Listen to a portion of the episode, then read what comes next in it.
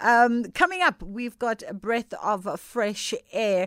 A 17 year old American teen. When I was 17, I definitely was not thinking about such things, let alone when I was 13.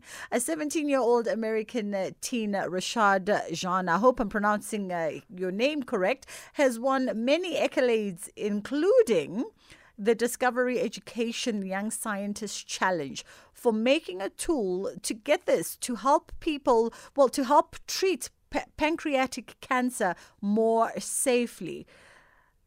And this was an idea born when he was 13 years old. Definitely not what I was thinking about at 13. I think at 13, I could barely color between the lines and just barely. Um, but here's uh, Rishab talking to us about the research from uh, Tech Insider.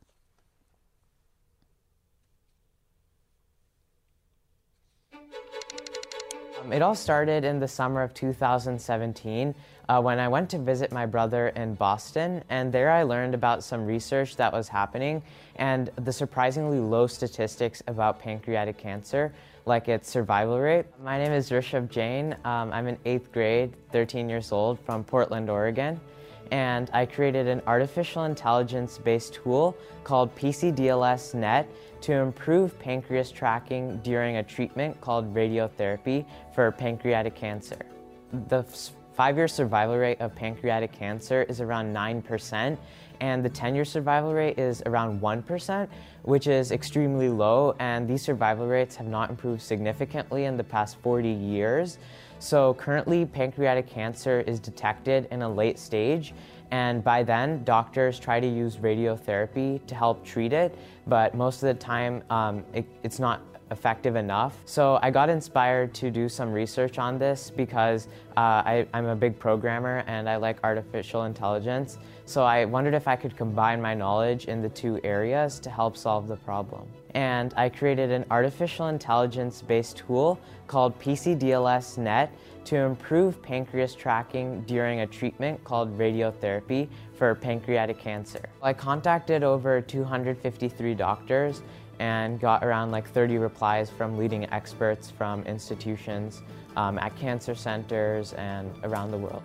In the pancreas, there's other organs such as the stomach and liver that may cover the area.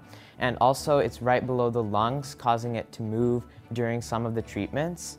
It's also very hard to reach in. It's right in the center of the abdomen, next to the spinal cord. So for surgery, biopsies, other things like that, it may be hard to find where the pancreas is.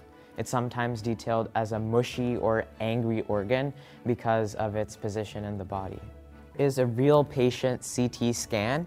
Throughout its transforming, it's very hard for the human eye to detect where the pancreas is, and this is especially a problem in real time when radiologists and oncologists have to find the pancreas and apply radiation treatment.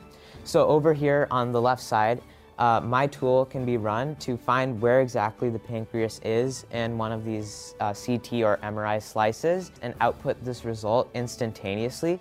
So currently, uh, doctors can uh, have to apply sometimes a seven millimeter overlay around the pancreas um, of radiation, and this can affect millions of healthy cells. So my tool is able to re reduce that area to around four millimeters, so that saves millions of healthy cells and can improve patient quality of care.